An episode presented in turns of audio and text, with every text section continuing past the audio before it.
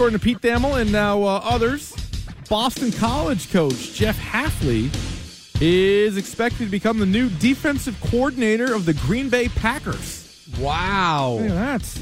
That's a big deal on two fronts because A, it was the Packers defense that let them down far too often this season.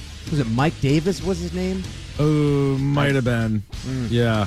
Uh, I uh, Matt Matt Davis, Matt Barry. I don't know. Yeah, Whatever. yeah, yeah, any whatever which, any which way. Joe Barry. Sorry, there was. Joe Barry Carroll. Yep.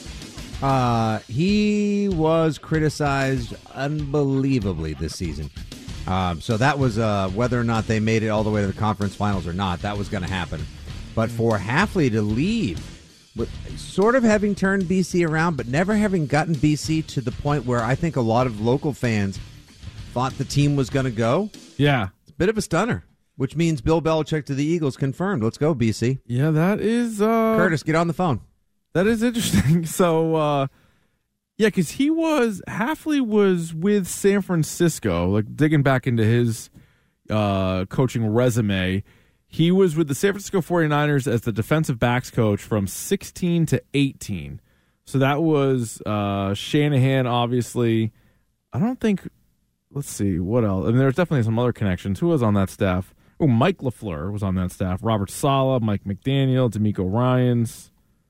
Bobby Slowik, like kind of a crazy. I mean, the coaching tree. It seems like it's a, it's a lot of redundant, right? It's like if Shanahan, McVay have then spawned everybody else. However, uh, yeah, leaving leaving BC after being the head coach there for the last four seasons, where he had a losing record. I mean, he was a game over 500 his first year, 500 his second year. 2022, they were three and nine. Then this past year, he finished seven and six with a big win in the Fenway Bowl. But that'll that'll do it for uh, Boston College. It looks like.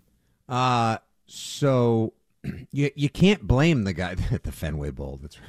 They did Uh, win the, Fenway Wasabi Bowl. Fen, the Wasabi My bad. Fenway My bad. Get the sponsor. on. Uh, yeah, I mean, but making the jump to the pros. Look, if a why wouldn't anyone want to get involved with a team that's going to have more hype, more potential, Oh, yeah. more chatter Yeah. than Green Bay? Like that's going to be the buzzy team on NFL Network in July and August when training camp gets going, and they should be because Mm-hmm. quite honestly, even the Lions should have won, but the Green Bay Packers absolutely should have won against the 49ers as well.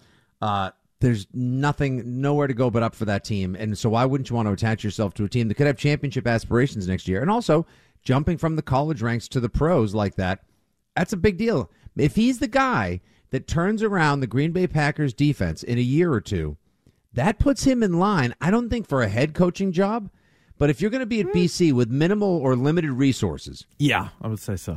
and you would like to be the head coach ultimately at a larger program, something in the Big 12, Big 10, SEC, ACC, then the best way to do that, go to the pros, turn around a pro defense, jump back in, triple your pay, get a big time program. I, Yeah. It's a great move. It's a bummer for Boston College because I, I liked him, one of the best interviews in town, good guy by all accounts.